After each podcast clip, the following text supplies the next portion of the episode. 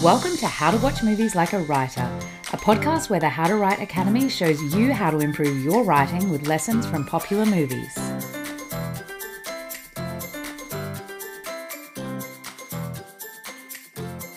Hi, I'm Amy Andrews. And I'm Ally Blake, and welcome to How to Watch Movies Like a Writer. I'm a little bit excited today, Miss Amy, because A, this is my first time doing one of these. You guys do it and blow my mind with your um, the way you've broken down the films we've done so far. Uh, but also because this is one of my favorite films ever. So today, if you haven't picked up on it already, we're going to be talking about Notting Hill. So, which is go with our first question that we always ask with these is did you like the film? I think like so what are your is, thoughts? I think like is the biggest understatement in the world. This is, I think, it is in my top 10, probably my top five, definitely my top 10 of rom coms of all time. Um, I love that it's written by Richard Curtis again. And I, interestingly, I actually went and looked at the films that he'd written while I was watching this today. And he'd written three out of the top 10 movies of mine um, that are in my kind of top 10.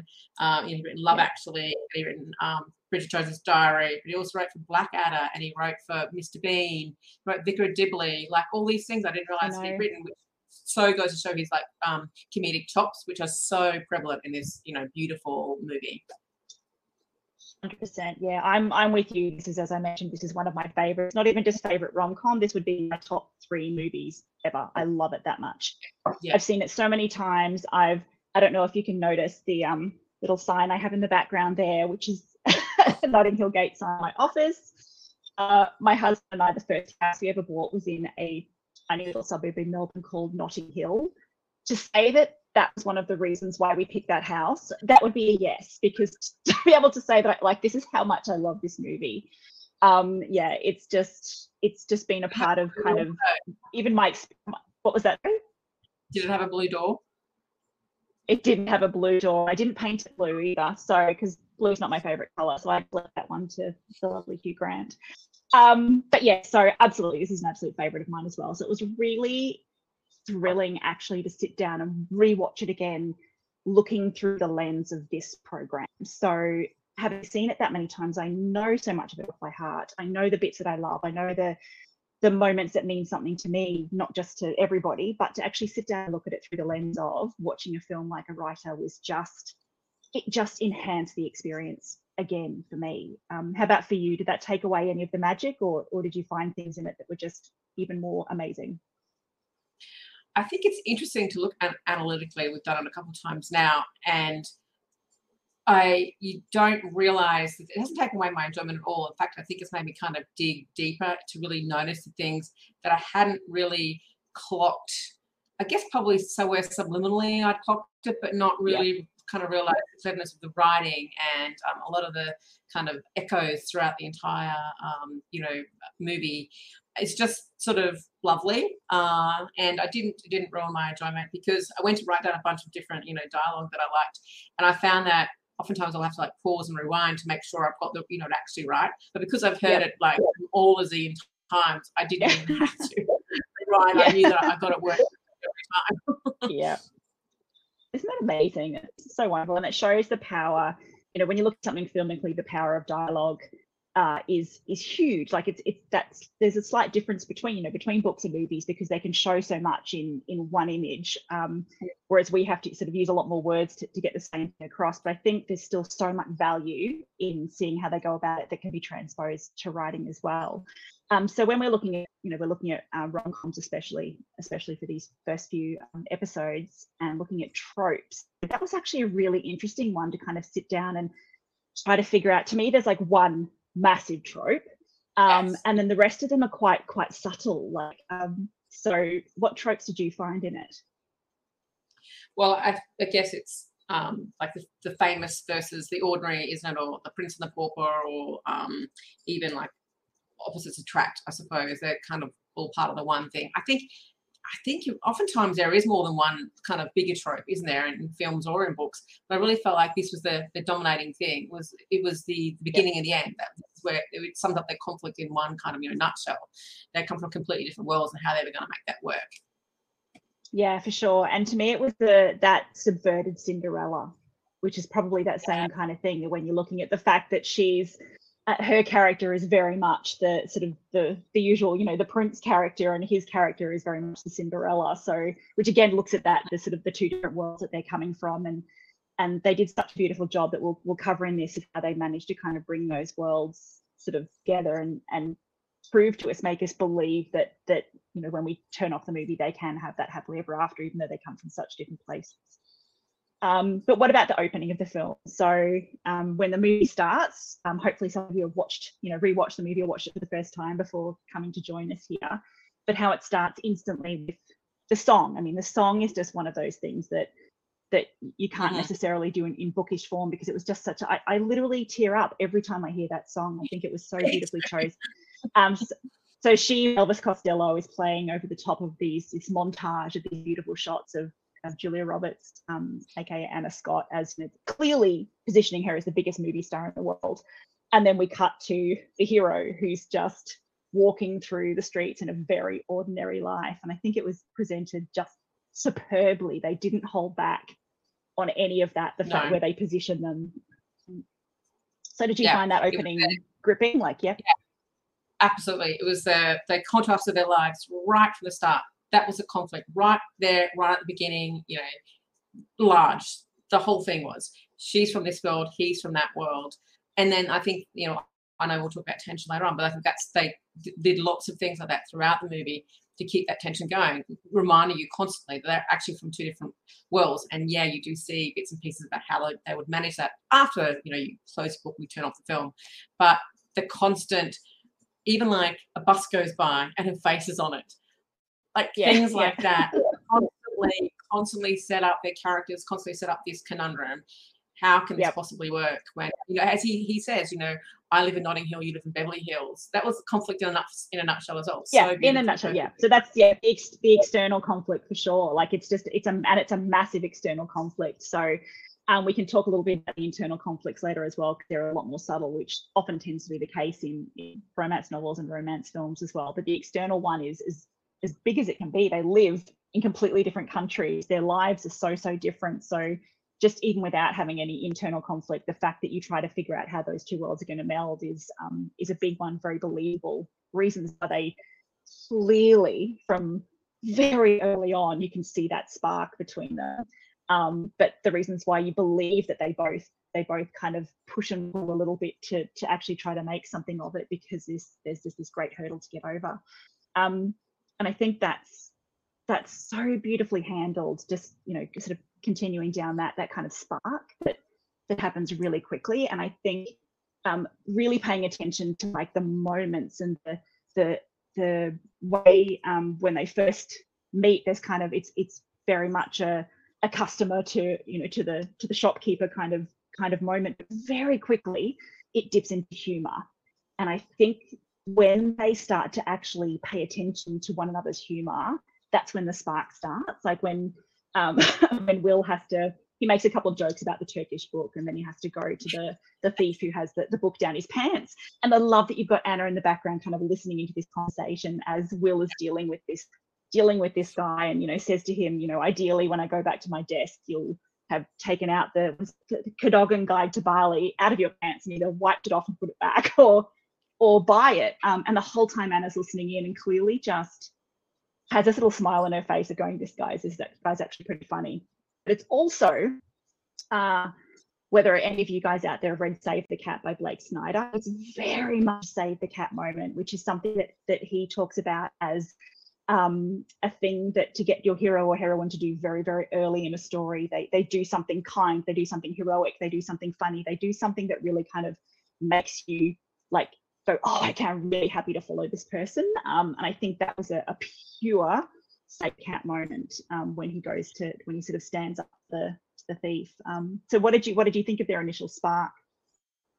Yeah, I I think um, he could have definitely you know called the police and it could have gone a completely different different way altogether. And the fact that it's a rom com that Save the Cat moment, a rom com, I think that moment has to be funny. Is that that's kind of the the thing that you know right from the beginning it lets you know that this this this movie is going to be you know it's going to be funny there's going to be humor in it i love I love. I, I like. I was writing down the scenes that i've like. I love. I've got like two pages of it. It's like the whole movie is just like one big scene that I that I love. Really. Um, it was. I think it set up. It also set up again. Set up their characters. To him being this sort of you know talk too much when he's nervous, kind of diffident English, you know, very English kind of guy, and her being almost kind of aloof, sort of, you know, Hollywood princess, because you know he's trying to get her to buy the you know, the book that's better, and but she's determined to not choose you know her own way of doing it, and I just, um, uh, it it just sets them up in their ordinary world a, kind of way, you know, as well. But I guess at that point in time, it's not quite kind of the call to, you know, the call to change yet, but it's sort of setting both of them up in ordinary worlds. And done with such humor and lightness and deft and um, it you know has those quirky characters that have already sort of started to come into it you know even in that scene with with the um i know um bernie's not in it yet but um oh just i love that scene. I love the opening scene. Yeah there's there's so much goodness to it. And there's also it also sets william up as being very kind. And i think that is a really big kind of through line through his character as well. There's there's a real the sort of the things that he does and decisions that he makes, for all that they have flaws and foibles, there's just a real kind of kindness all the way through the film. So when he does that, he gives the guy a chance to kind of own up and move on rather than calling the police. Like, um, and I think just you can see that Anna kind of responds to that. I think she's probably surrounded by a lot of um, unkind people, and so see this kind of gentleness in him um, definitely I think is really appealing appealing to her as well. And I love the clothing in that scene as well. I think you mentioned it beautifully in saying that he's just kind of this different kind of open, warm, sort of puppy dog sort of almost character. And she's the fact that she's all in black. She's got the black beret, the black sunglasses, the black jacket, and she is that. It's just not just even the fact that she's just like a famous person trying to like hide behind sunglasses. That just sums up her character the entire way through the movie. That we again, it's this that subverted Cinderella in that we get to know so much about him and his friends and his life, but we know so little about her to the very, yes. very end. And there's so many moments throughout it that we have to kind of accept the little bits that she gives us because she's she's very um yeah we really don't get to know much about her the whole way through the story so which again is just and i like that she responds as well in that situation like when um, the thief asked for the autograph to be signed. Yeah.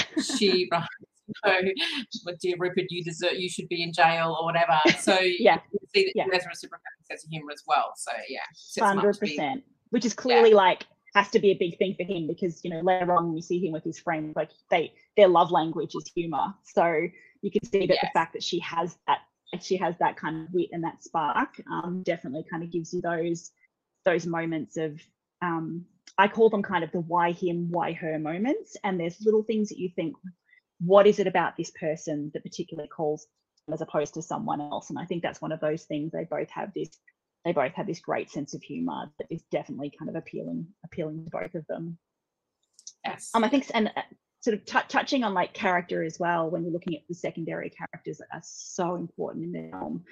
Um, and that's a big thing you'll find a lot of um, for those keen on writing romance is um, that focus on the hero and the heroine or the, the two characters is all important.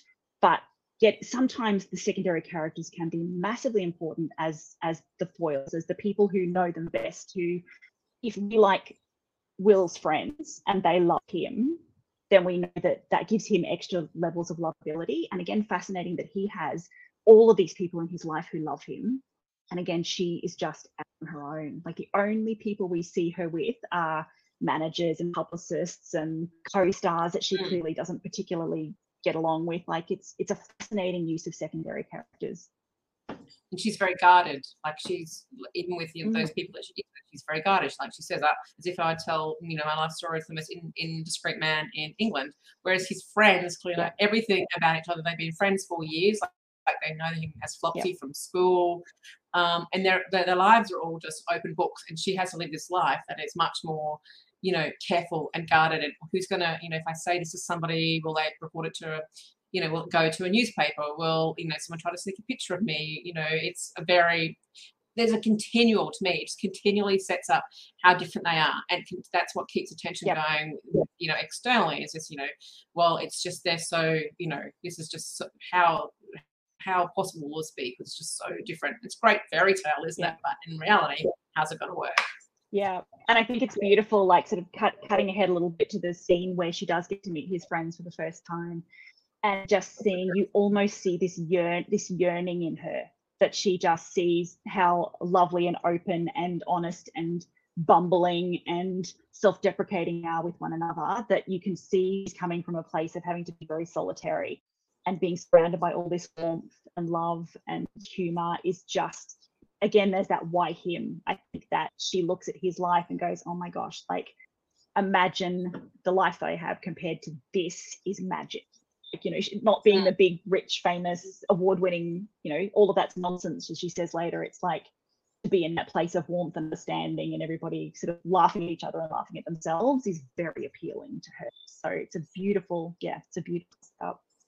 Even how much she yearns for that in that scene where he asks her to he says oh no i can't because i've got my sister's birthday party time. It's Yep. okay i'll call it off. And she's like oh no i i, I can i can go with you. Like it, she's yeah. really and she really wants she's kind of yearning for it. He's thinking she's not going to want to go to my sister's birthday party because she's anna. And she's like oh well I, i'd like to if if you want to if that's okay uh, there Yeah, is a lot yeah, of yearning like you know her trying to say i am just underneath all this i am just a normal person who does normal things or would like to would like to be our way Yes, sure. So I think that's so beautifully done because you think at first glance that hers is the aspirational life, like hers is the life that everybody would want. Whereas in the end, it very much shows you that, you know, for all that he makes mistakes and doesn't earn a lot of money and is divorced and all these kind of things, you, might look at um, sort of failings. Um, his life is very much the one that you can you can picture at the end. That's their real life. They fall into at the end, and which is just yeah, it's just beautifully beautifully set up. I love it. Um, so I Mm. think I'm going to mm, have a little look. I want to make sure we cover a lot about the story structure in chat because in the How to Write Love course, uh, Notting Hill is one of the movies that we do focus on um, yes yeah quite a bit when it comes to talking about story structure because it's handled so beautifully. Um, certain parts, especially the end of the movie, is just gloriously um, a glorious example of, of how to go about it. Um, but I want to make sure that we touch on different story beats that are great romantic story beats as well. For the because I know some of you out there will be I don't want to hear about structure; it just terrifies me. Um, but in the How to Write Love course, we we break it down in a way that makes it extremely palatable and understandable and simple. And using examples from Notting Hill, hopefully this will, will help you guys as well. But we do go deeper in the course. But I just I do want to touch on it because it's such a great great movie for it. So it's that interesting thing it has the prologue, um, it has the old world. Uh, where you see them set up at the beginning. Um, then we have kind of an inciting incident. And again, these things can kind of be layered and leveled, but you know, the two of them meeting at the beginning, then like to have that classic kind of that second meet cute when they're into each other with the, the orange juice. And having this Yes. it's it's almost like this inciting incident and then deliberation which are two um, really strong story structure points um, that a lot of romance novels and books in general hit happen in like a minute. Because they bang into Yeah. each other with the orange juice. He says look come with me to my house. It's just around the corner. And she's like how far to in yards? And he's like that one over there with the blue door. Then she has to think do I go with this person who I don't know, or do I just go with my normal life and never see them again? And the fact that she goes, okay, let's go get, let's go change me, it just changes everything. That suddenly they've gone from, and it's something actually that happens a lot is the power, the power balance goes like this the entire way through the movie. That Yes, she kind yeah. of has the the upper hand in the first scene, but suddenly in this scene, he's the one who goes, I can help you. That happens Yes. constantly. That's something I really noticed in in rewatching it. Um, but yeah, that um that dynamic shift happens again when she goes up to get changed and when she comes downstairs and she's all kind of sunglasses are off, glam, you know, in a sparkly dress and looking very cute. And he you just see he just goes like a you know like a cartoon dog with his tongue hanging out. He's just very like just completely like you could imagine like hearts over the top of his head. But again, then suddenly she's the one who has the the power in it. It's it's this beautiful kind of evening out like oh you know they they have this great balance the whole way through um but yeah the dynamic shifts are amazing and you see how through those scenes you see that they're both charming and charmed as well. Like you can see them becoming more and more charmed by one another um Yes. which is beautiful. And something something else i wrote down something else i wrote down too just going back to sort of the fact that he seems very sort of um a bit like a lost boy like character archetype. He could be a bit of a lost he's a bit of a lost soul. Um then he shows so many moments of bravery through it as well when he the fact that he does sort of talk and joke to her. The fact that he does say, "Come to my place," the fact that he does say "heavenly," the fact when he's you know talking to her, like he has these moments of bravery that are really compelling. That for a sort of a, a, a you know a beta um, hero um, in that kind of you know Cinderella role, he definitely has these moments where you can go, oh, like you know, which which um yeah, really really appealing as well. Even when he says um, the second time she comes to his door and she's in trouble after they've had their big bust up the first time, he could have said no, but he says come in. Again, bravery because oh. he knows his heart's gonna could possibly be stomped all over again, yeah. but he's yeah. gonna do it brave. Yeah. Yeah, 100%. It's bravery and, and kindness. It's like there's this real yeah. through line. And of them, them, I think there's, they both have this, it's a very gentle, delicate, vulnerable film. And there's just this, for all that it's like funny ha ha, and it has these broad secondary characters with this, with these hugely broad jokes all the way through it. There's just this beautiful delicacy to it that I think Julia very much whatever choices she made and how she decided to act the character, there's this, you feel this complete fragility all the way through.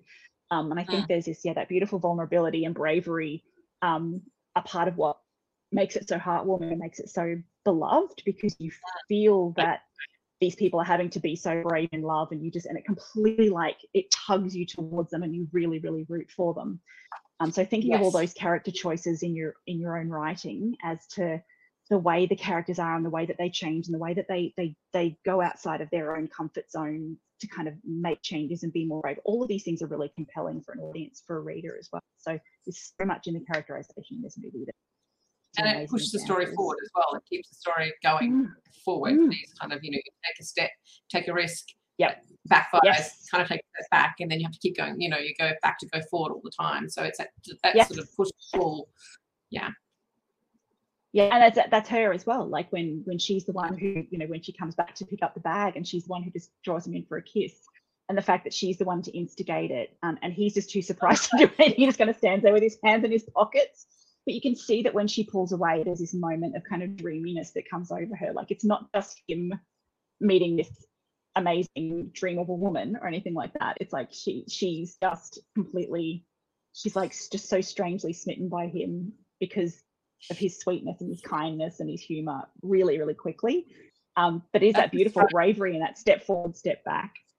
Yeah, that's a stretch. God, that kiss is amazing. And I know we're probably like jumping ahead, but that I love in that the acting in that is just like there's these like what 10, 20 seconds between both of them where no words are explained. Uh, uh, you know, there's no words, but they're looking at each other, and you can tell she's thinking, "Oh, I, oh, I, why did I do that?" But oh, hang on, that wow, that was really, wow, that was okay, that was good. There's that, that silence that if you're writing it, and you know, we talk about this when we talk about the intimacy in the course, about you have to that's that is the kind of stuff you have to write in your book to get across to be like what that look is. That's what you're trying to achieve in your book. Yep. So the readers can really yep. feel what they're feeling, that moment of well, I think in that moment everything kind of changed because it, it was that moment that I think then led her to invite him to you know come see her at the Ritz.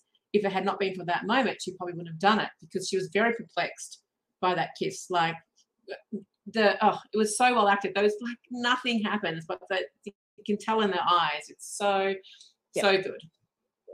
And the glory of having the like you're counting a filmmaker is counting on the actors to get that whereas we're so lucky that we can be inside the character's head, one of their heads, both of their heads, whichever way you go to kind of know what they're feeling and know what they're thinking and know how things change because anytime there's a moment like that the, that point of change in the relationship is really important so aftermath of that if you sort of watch it back again you so just just um when you when you see how they are how they act with each other before the kiss and then even those two or three sentences after the kiss you can see everything's changed. They suddenly kind of relax a little bit with each other. They suddenly like again that kind of the dynamic kind of shifts again and there's this there's a comfort there's a difference in the tone there's a difference with how close they stand together. It's like it's like suddenly just everything just goes and it's like as you say that how it propels the story forward it just everything just kind of like kind of speeds up to a point that would never have happened without it would have taken a lot longer to get to that point without the kiss so having that moment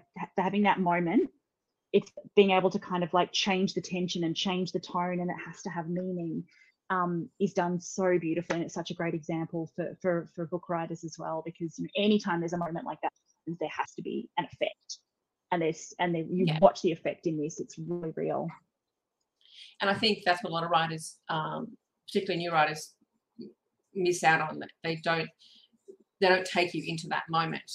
You know, the characters will kiss, and then that will be it. But you you're not taken into the moment in their heads, into their thoughts, into their you know, to, because everything has changed. So uh, the reader wants Yeah. to understand that. uh, You get that emotional depth and that sort of much deeper meaning to the to the whole you know the whole scene. It's it's a big moment, like when the, when characters have sex for the first time big moments, right? So you need to you need to be in the characters' heads for that. On film, they can do it with a look. You're going to have to write that in you know in your book, and I think that we go into that in the course. You know how to sort of you know dig Yep. in for those emotional moments in the course to really get that look into your writing. Yeah, hundred percent. And I think I, I even kind of create like whenever I do any scene like that, I'll always have like a little heading that says aftermath. Like what what happened? What is the what is the kind of fallout of what just happened in this scene? Because it's important that life can't just go on.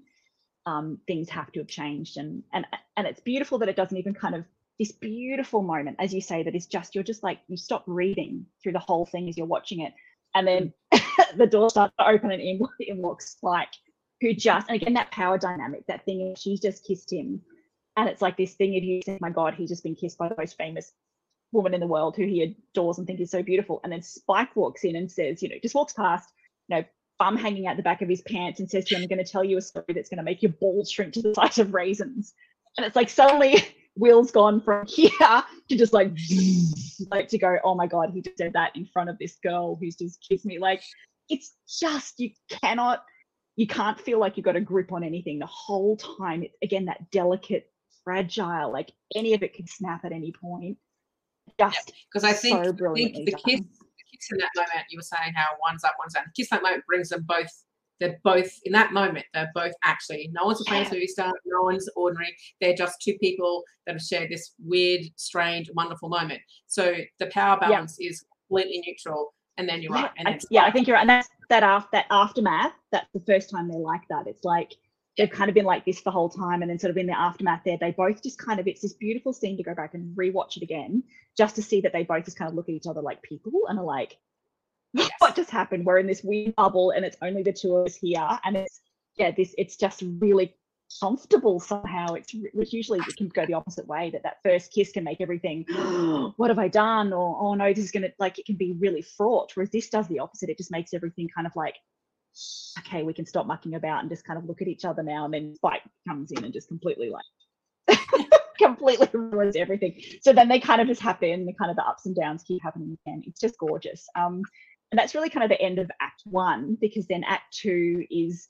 where suddenly it's like they've they've kind of will we won't we okay the plan is we're actually going to do this like when she when he finds out that he's had the phone call to kind of meet her at the hotel so clearly it's like she's instigating things this is actually is this going to happen? Oh my gosh yes it's going to happen. So we kind of hit act two which tends to be kind of the fun and games act where um which i've heard it heard it be called the trailer moment whereas it tends to be that first half of act two before the midpoint of the story where a lot of the fun stuff happens a lot of the stuff you'll see in the movie trailers. So we have the um, the beautiful upside down world, um, which is often what happens at the beginning of uh, beginning of Act Two, and that's where they've spent all of their time pretty much within Will's world. So we've been within Yeah. you know his bookshop, we've been on the streets in, in Notting Hill, we've been in his apartment, and suddenly we start Act Will has to then go into her.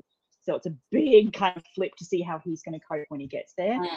I mean, and the whole scene and the whole scene in the hotel having to like the moments with her are just again delicate beautiful fraught you can feel this like this draw between them and then everything just keeps getting undercut constantly with him having to go and interview all of the other people it's just a riot it's such it's such a fun scene i reckon that's probably one of my favorites even that, even the Oh. where he in the hotel when he um, she opens the door and she's obviously in a panic because her boyfriend's there, um, but she um, he leans in and kisses her, and that's awkward. He doesn't quite get her mouth. He doesn't get a cheek. It's um, I, I just that was a moment I hadn't really clocked before. It's just again shows he's awkward, diffident, very British guy. She's super cool, you know, um, big big name uh, actress. I, I really like that moment. Yeah. Yeah, it's some great stuff. And there's like that when you continue on kind of with the fun and games, is like the, that's when the birthday party happens with um, with Honey's birthday party. This is this is the um, the part of the story that has the communal garden. Um, this is the part of the story where the two of them go out to dinner and Will um, hears the men talking and sort of being um, being obnoxious yeah. jerks, um, talking about her, and he goes and stands up for her. Like it's got some massive set scenes that are all still really intimate, but they're very much they very much sort of push pushing pushing pushing the story forward and kind of showing showing them get to each other um, in a really beautiful way and it's sort of again it's like some you know sometimes in his world sometimes in her world um, it's so beautifully done and i think you get to see this is where we get to see anna a little more too because again she's been very um, aloof and we don't really know her terribly much but i think in the birthday party scene especially when you see how gracious she is and how kind she is to his friends even when they keep sticking their their feet in their mouths the whole time she's just delightful and funny and yeah, it's just it's so glorious that. And then the communal garden scene, which is when you're looking at trying to set like a romantic set piece, that kind of, you know, when you're looking at kind of the, the Hollywood moments, um, which is something that I love that, that Claire Connolly talks about, uh, those that moments that are ones that you just think are so romantic. They're so this they can be small, they can be big, but there's there's something about them that is just so kind of like you feel kind of sigh worthy at the end of it. And I think when we step into that communal garden, just the, the setting dripping in lushness and, and moonlight and beauty and you know, and to have that that kind of the, the position for the second kiss, again, it's it's a different kind of kiss. It has a different kind of um a different kind of it's a little bit kind of it's not as unexpected or even it's unexpected in a different way and he kisses her back and um, I think for yes. me that communal garden scene is just the real kind of like heart flutter um, sort of big moment for me. Are there any particular scenes out of those that you really loved? Oh, I love the communal garden scene. Actually, what struck me um, looking at going through, I mean, I love the birthday party scene. I love the interview yep. scenes at the hotel where he, he starts off as you know interviewing people not knowing what to do by the end he's like asking them about their you know the accidental you know how did you how did you approach this role and, uh, like he's he, get, he gets into it by the end kind of real expert suddenly on, on all that sort of thing. Um, the thing that I actually um, thought about, I hadn't thought about before watching the movie, was actually how um, in the there's kind of two sort of areas where I thought addressed consent, although I don't know that was if that was necessarily the um, the object of it. But um, when yep. in that communal garden scene, when she sits on the seat and he doesn't go and sit with her immediately, he's not sure what he wants to love that. He kind of walks around in a way and he waits until she says, "Come sit with me," which I like. Oh. Just makes me swoon every time. But I hadn't really thought about it yep. like that before, and I don't no. know if it is um, a demonstration but it really does fit into that. It's like she's inviting him, and then um, the same thing when I kind of, I kind of, I kind of wonder if I, I kind of wonder. I, I saw those, and another moment you might be about to mention as well. That for the first time, I really thought I kind of that scene had never kind of made so much sense to me as him not sitting down straight away, but really watching it carefully this time, I yeah. kind of went, oh, the fact that he knows when she needs space yes. and he's completely willing to give it to her. I just went, oh my God, that's like a massive tick for him. I really noticed that this time. And what was the other one you were going to mention? Yeah, do you think it's that he knows he needs space? I, yeah, maybe a bit. I just, I just sort of think because that was just him being so unsure of himself as well with her still. You know, they they kissed, but he's still not yeah, sure. Could he's be, but it, so yeah, maybe it does. Maybe it does make the way. Yeah. The other one, I think he's natural. I think that's naturally. I think he's just naturally polite. Yes. There's like something to yeah. that that's just would be very appealing to her as well. I think there's just yeah. without thinking, he's that's just his natural way of being. And there was another yeah. moment of consent, sort of too earlier on. Yeah. So when when he um when she says, "Do you want to come up?" You know, to the hotel, and he's like, obviously does, but he's like, well, it seems to be a lot of reasons why I shouldn't. And she says, yes, there is. And then she says, do you want to come up? So he hasn't gone, yes, I want to come up straight away. He's again done that kind of almost like a, you know, different kind of walk away around the chair, don't sit down thing until she's really, really sure, which I thought was really lovely yep. as well. Like, I think that's like, you know, he knows the situation's unsure. He wants her to be really sure. Yep. He doesn't want to, you know, he doesn't yep. want to happen what does happen in the end. Yeah. There's also the fact that when she kissed him the first time, she kissed him without any kind of lead up. And when she invites him to the hotel, the first thing he says when he sits down, I wanted you to come here because of what happened. The fact I kissed you, I wanted to be, I wanted to see if you were okay. And it was Yeah. like, whoa, that was before its time, like a thing for Yeah. her to, to realize that she'd done that without any kind of precursor. And for her to kind of go, I just want to make sure that I haven't done the wrong thing or offended you or upset you or whatever. Like, I mean, I thought that was moment I hadn't ever really clocked until watching it this time. I was like, gosh, that's just so beautifully handled. Like they're so kind to one another. There's just so much thoughtfulness and respect and sweetness and just just underlying it all is just ah yeah, superb, superb, superb. Um, and then you touched on the sort of the midpoint of the the midpoint of the movie, which is the he does go up to the, the hotel room and finds that sorry, he's not alone. Yeah, and so that midpoint is again when you look at it's literally the middle of the film. I lit- I stopped it, I paused it, and said oh, to see what the time was, and it's like smack bang middle of the film. This happens. So things are happening in Act One. Act Two, they start to get to know each other. Boom, the midpoint happens, and this is looking again looking at story structure that we cover a lot in the How to Write course. Um, the midpoint, everything changes in a big way, and from that point, things start to. Just, so, um, and it starts with her. I think I think the Alec Baldwin character is just so fantastically done because he's Yeah. when you actually listen to what he says, everything he says until he says that one line about, you know, don't eat too much because I don't want them to say there goes that, you know, famous actor with the girlfriend or whatever. You just think you just want to go elbow him in the freaking head. But until that point, everything he says is actually quite he's actually quite affable and bit brash compared to, you know, William is so you diffident and that he's just so sort of a sweet kind of English about him and the, the American boyfriend is quite is bigger and louder and you know a definite kind of difference there that you can feel a crackle of discomfort in Anna. Um, Mm. But yeah, it's just so cleverly done. And then when and when Will actually, you know, when, Alan's character says, you know, can you add adios these dirty dishes, which is a line that like we say time. And he and he then with the sad music, he's leaving with the rubbish and the dirty dishes. You just oh, honey, like could you love him more in that moment? But he's so polite, and so sweet. And again, take the rubbish yeah, away, that joke. to me, that's continually reinforcing, you know, very English, very diffident, uh, very, you know, very different from the big brash Hollywood boyfriend. Just continually going, this Yeah. is a guy. I think they really made, uh, I, don't know whether it's deliberate or not, but really saying this guy is very English, this girl is very American as well. Like in every single, and their word choices in that kind of, you know, dynamic um, in the in their room at the time. Um, I love that. I love that. I love that. And you're right. Alec Baldwin is just, you know, yeah. And, and and it makes you think, well, why why is she even with him? You know, why what did she even see him? And I love that later she says, I just got to the point where I couldn't remember all the reasons why we were together in the first place.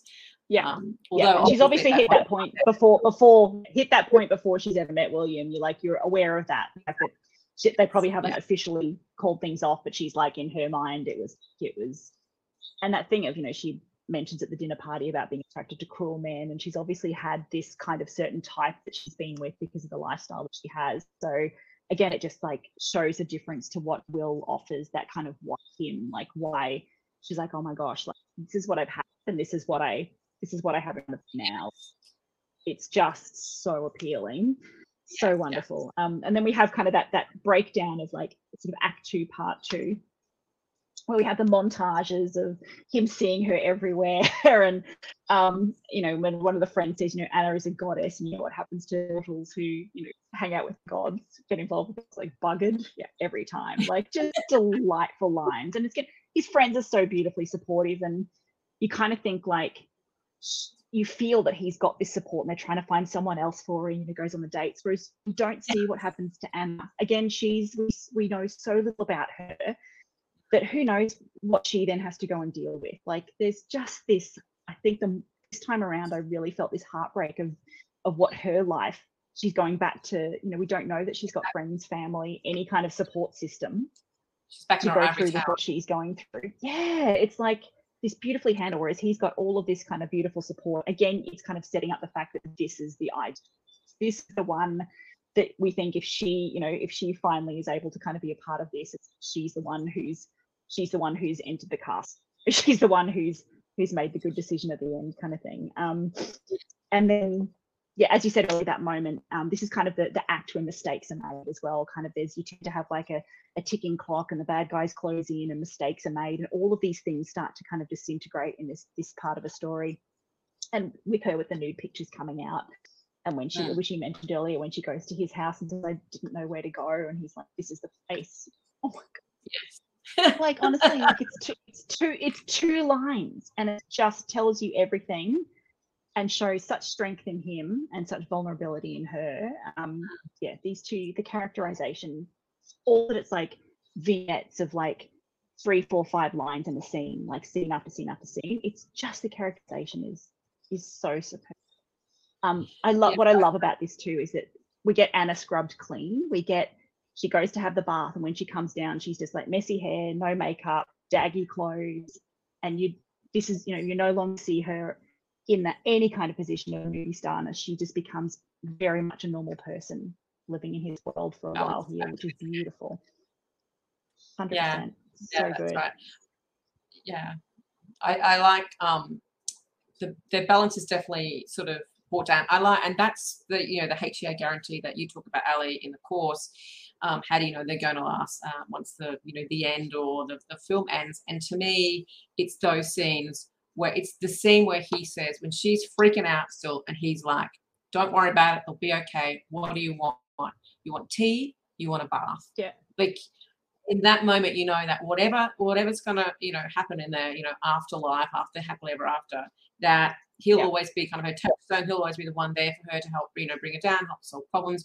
You kind of know what their life's going to be like in, you know afterwards as you pointed yeah. out earlier. That's kind of be that's going to be their kind of role. She's going to be big and super and wonderful but he'll always be there you know, supporting her, behind her, always have her back.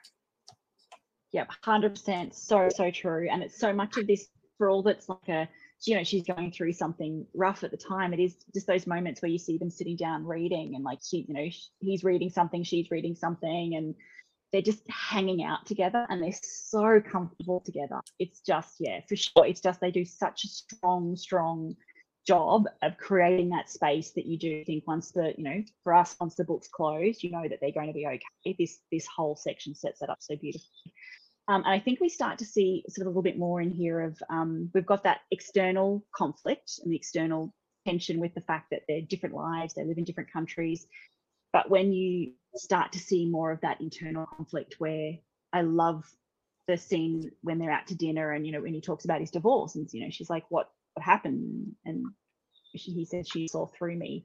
It's like again, two lines but it just gives this you can see that he's now fearful of that as well. Like it's like i'm um you know what happens if anyone else sees through me? Am i going to be able to be in a relationship that's sustainable? And then you see for her as well like um when you know after the love scene and they're in bed together the next day and she's talking about Rita Hayworth and how you know the you know men go to bed with Gilda and they wake up with me and she's I love how brave she is in asking him, like, is that how you feel? Like, I don't know that she'd ever have asked that of anyone else she's ever been with before, but she feels confident enough to ask yeah. him if that's if that's how he feels. And again, you see that vulnerability. So that's the internal conflict: is their fear yeah. of getting hurt, their fear of not being loved, you know, her fear of not being loved for who she is, but who people perceive her to be. So that's all the internal conflict that is mm. that all blows up at the end way more than the external conflict. That's the thing that means that they just had a big fight at the end because she basically implodes everything. You know, when when the photographers come to the door, um, you know, burst into their beautiful little suburban bowl. Uh, when she has that complete meltdown, to me watching it, I'm kind of going, this is completely deliberate. She's doing this because it's like you can see from her internal conflict, it's like for all things are going well and she's so hopeful of this, it's like she knows anytime she has to try to have anything normal with someone who's normal, it's always a disaster. So she's she's like in that moment, she's like, I'm just gonna blow it all up now because I can't I can't fall any deeper because I'm only gonna get hurt. So all of those little internal conflicts that have been set up, I think in the big blow up moment, um, all that feeds into that so beautifully. So it's yeah, in the end, it's like which is as it should be. Those internal fears and those internal conflicts are the things that that end up stopping them from getting together and, and make us wonder whether it's ever going to turn out okay. So I know. Beautiful. I know that. Except that, that to me, there's that one scene that's the the only flaw in the entire movie, and it kind of annoys me. And I've forgotten how much it annoyed me till I saw it again. Was that Yeah. he lets her go to the door, knowing that all those 100%. photographers are Yep. So I think Yes. I understand why they had to do that. I get that they needed to see them both in the house together, but I felt there are other ways. I mean, she could have like been following him, and just as the door opened, she was in the background. She didn't. I- I felt like him, like letting her go and face those people, Yep. just a like him. It just seems so out of character. I know he's dazed by all the. I know they try to they try to you know sort of sell it like that, but I was in that Yep. moment. Every time I see, it, I'm like. I wish they could do that bit again and make it so it's not, you know, I felt very, very disappointed in that like like one minute out of whatever 100 you know 20 minutes or whatever i but that's my one flaw with the movie Yeah, I agree that I think they do. And you what again, I'm watching it this time around thinking they do try to make him look like his days, but when the fact that he doesn't stop her, you just yeah, I think they could have for sure, I agree with you, there could have been a different way um that was Mm. handled. But it can almost kind of blind you to the to the um because you can get caught, I think as watching it, you can get caught up in, oh, would that have really happened? So when the blow up happens, you uh, oftentimes like I haven't whole scenes kind of felt a little bit messy to me compared to the rest of the film, but like watching it this time and, and really paying attention to her internal conflicts, I thought that her blow up was exactly what she would have done in that position. I think it made complete Oh, sense. yeah. But usually I've been usually I've been overshadowed by that moment of oh really? Like would she have opened the door? So um yeah, yeah, for sure. Um but yeah, so the um I'm trying to think if I have anything else written in here. Um no, I've already covered all of that brilliant, wonderful stuff.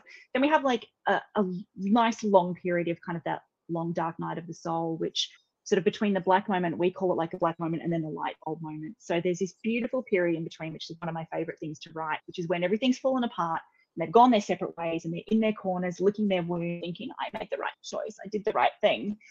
There has to be kind of that thought process as, as to, okay, so now I've made this decision, this is what my life's going to be like without that person. And then they kind of go, that that discussion with friends or that thought process that gets them to what the heck have I done?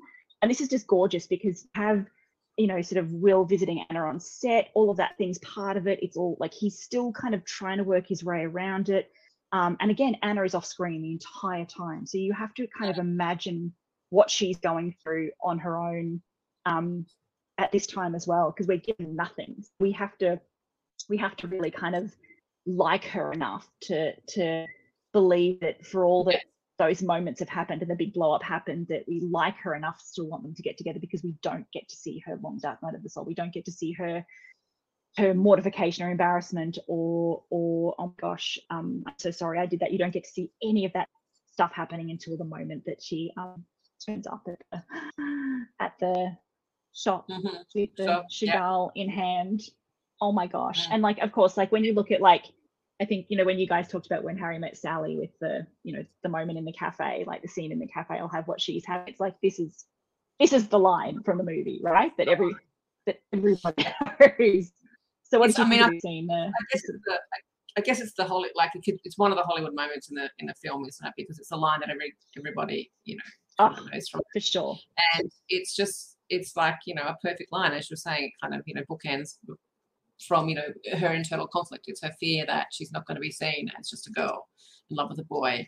Um, Yes. That um, that brings all the kind of her emotional like conflict chickens home to roost right there in that line, and then he rejects her uh, in that moment, at which you know, which just goes to, to, to you know to prove to prove to herself that she shouldn't have taken that risk because of course this is going to happen. But what I like about that moment, one one of the things I noticed about that moment was again how it compares their two worlds. Like he has the Chagall print on his wall. She brings him the Chagall actual painting. Like even to even then, they're constantly signaling how this great divide, you know, between them. How are they ever going to get part? Particularly in that moment when he's literally, you know, rejected her after those, you know, amazing heartfelt lines.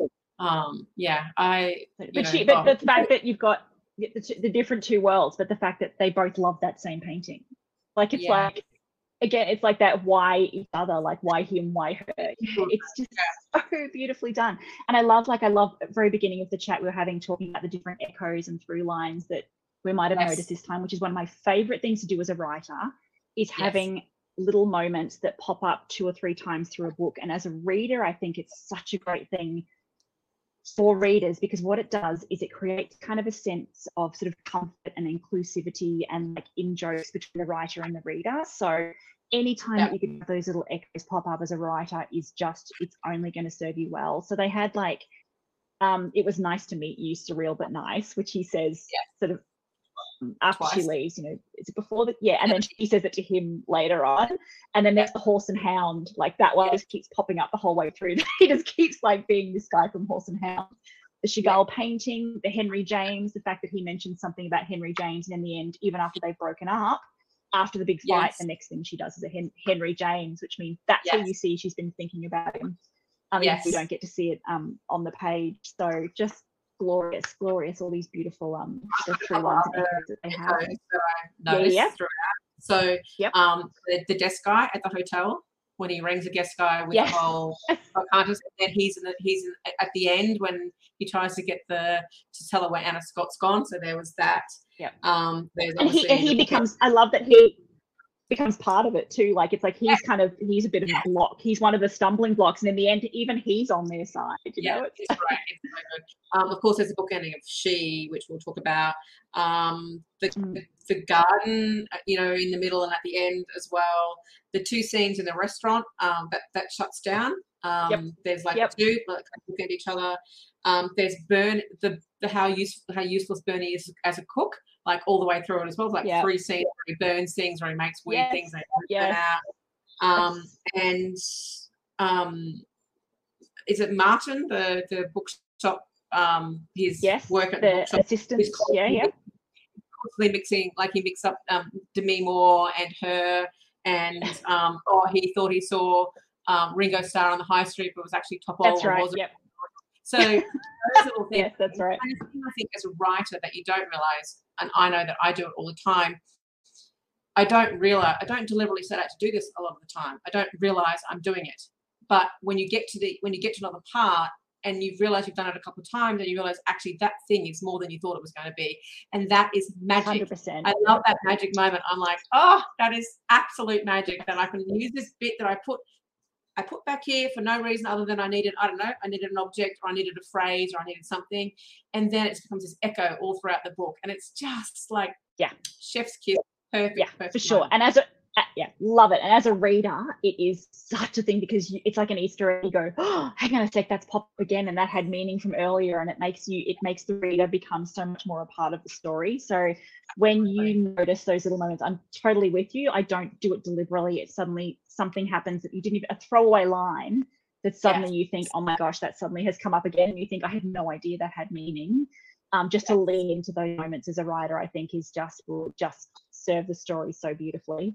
Um, and if we continue down the structure path since there's just the structure of this is spectacular this is like uh, one of my favorite things um, talking about structure is the end of this movie when you go that kind of the, the light bulb moment is just one of the most beautifully written scenes when he's sitting in the sitting in the the you know the empty restaurant with his friends and they're all like yep you totally you totally made the right choice you know you just you know good for you mate like all good. And then he you know spike walks in and he explains what's happened it's you know you duff and the the the realization that comes over will's face and he's like oh god what have i done? Like it's just it's the light bulb you can literally like you can almost see the light bulb pop over his head to know oh my gosh like But the choice i've made is so bad What I like about that is you're right. They're all being very, very supportive, but they've realized before him that he's made a mistake. But no one's going to say it except for Spike. No one's so even after Spike comes in and says you've done the wrong thing, and then um, his sister goes, no, no, no, no, it's okay. We're, we're all in agreement. And yeah he's talking yeah. to people, and they, they, the camera pans on each of their faces, and you can see each of the friends' faces thinking, "Oh, this is such a wrong decision. What's he doing? What an Yeah. idiot!" But they're not saying it until he then comes to realization himself that um, when the whichever character it is that says, um, I can't forget think of his name, the, the stockbroker guy who says, "Well, that's nice, isn't it? Anybody who wants to go out here, that's Yes. nice, isn't it?" And that's when he goes, "Oh, Oh. you know, the moment, Yes. yeah." Yes, it's it's that simple. In the end, it's like all of the rubbish and nonsense and fame and all of that stuff, and the e- you know his ex-wife, her ex-boyfriends, all of that mess of their lives. It's like it's actually really nice if someone wants to go out with you. It's like it just boils down to that's literally how simple it is. The real Chagall is like sitting there half unwrapped, Yeah. and it's just uh, it's a it's a it is uh, incredible writing. It's so like you're right. It's like a scene that takes two minutes, and it's just so so well done. The light bulb moment is you know awesome. Probably second only to the you know the great grovel at the end. So actually, I guess we'll get to the grovel. But I was thinking, um, I don't know if you're getting that next, but there's actually two grovels really in this film. I hadn't thought about Anna's you know I'm just a girl standing in front of a boy, but that is actually a bit of a grovel Yep. too. It's it's low key. It is. It is. You don't, often Yes. see two grovels, right? You usually only see one Yeah. big grovel if you're going to get one grovel. So actually, to see, I hadn't thought about that till I was looking at this time that she's groveled a little bit there as well. Which again, Mm. again, one of the reasons why this movie is so fabulous because that it just gives them that balance. It's not just him apologizing or him doing anything. It's like both of them have had to kind of step out of their comfort zones and be very, very brave. And her being brave in that intimate space, like her saying that I'm just a girl standing in front of a boy, asking him to love her, is just so brave for her. And so for him to do it in front of like, and he goes and does it in front of the whole world, like just kind of ones up. But I think when we're talking about structure, when we look at from the light bulb moment, it just goes bang. The movie then he- heads into act act three, which is the final act of the movie, and it's just we talk about gather the troops and storm the castle, and that's literally what happens. He literally has Yeah. all of his friends gather the troops. They all hop inside a station wagon. Even the fact that it's a station wagon and it's not, if you look at it, it's not washed. It's a little bit has a couple of Yeah. dents on the side. Like that's that's kind of his white steed as he's like heading to kind of sort of rescue her from her life is just this, you know, green station wagon. It's so beautiful. And the fact that all the friends who are the support mechanism are all with him. Um, and then the declaration for all of those public declarations can be kind of tricky to pull off to feel as if they're realistic. It, it, it's just, I think they did it with such finesse and such almost tongue in cheek. Like we're just we're just gonna lean in and give it as much romance as we can, um, and humor as well makes it delightful when it could have been like the intimacy of her declaration is just so beautiful for his to be just so ridiculous in front of everybody. But again, the music chosen and the questions, the way that the other reporters sort of look at him when they start to realize who he is or become engaged in the conversation, it just adds realism and humor. Oh, it's and the guy in the pink shirt, like I love the fact that he throws his hand up and he looks around like he has no idea that everyone else in the room is in like blue and grey. He's just there in his pink shirt, just oh, Mr. Thacker, just delight. It's so magical, and just the the fact that the conversations they have with one another across the place with like the raised eyebrows, like just this. Yes. They almost have this silent language with one another, and there's just so much about it that you just go, oh, this is going to be okay. Um, and then we head to our beautiful prologue, which, as you mentioned earlier, is this gorgeous bookend to the beginning. It bookends so many things. It's like it has the the beginning where she's like, you know, super famous, going about her super famous life, and in the end, it's still the same. Like she's still doing those things, but instead of being alone at the beginning, she's got him at her side. So showing that old world versus new world is just it, it's so right out there. Like they don't hide it at all. It's so beautiful. But And actually, then that moment, which don't you tell me, you go. but actually, um, she, the music starts playing at the end of the press conference. Dot, you know, then Yes, leads into yes. other life. And so when that mute, when she starts playing, when all the cameras turn to him and they're looking at each other across Yes. the room, laughing and smiling and knowing that they're in love and they're going to be together. And I, I just, I have to say that ending is the best ending ever in in, a, in like a romantic rom com movie. I will go and often just go YouTube that ending and watch it over and over because it- there is absolute perfection. Everything about it is Yep. just it gives me goosebumps. I, I love I love when they when the whole room starts to realize something's going on and they're not sure what. And you're right, they turn to him, they look, and they take. Then someone starts taking a picture, then they're all taking pictures, and their friends are there, and they're crying, and they're all kissing each other, and it's just, oh, it's Ah, just it's magic and it's not just it's not just one happy ending in that moment too because you've got um you've got the married couple you've got spike and honey you've got the stockbroker character who suddenly turns to a girl and like they kind of have a moment of you know a moment of like kiss and it's like there's like four happy endings in this. So you just like it's like layer upon layer upon layer of happy endings. It's just like the the, the love and romance and sparkles blooming out of you watching it is amazing. I love the like fact that you've got him in you've got him yeah and him in her life which leads back to kind of that beginning shot. But then when we decide to close it off with just that um, sort of the dolly shot going through the park and the kids all running around and how it's, you know, it was the, the first time they're there, it's all kind of moonlight and secluded, but this time it's all daylight and sunshine and warmth and just family and all good things. And then it then it goes to the two of them lying on the bench. Like I would all say to people that that is my idea of heaven, except I'd be reading and my husband would be pregnant. So the fact that it's the two of them just, and she, he's reading a book because he's a book lover, and she's just lying there, just kind of feeling at peace. Mm.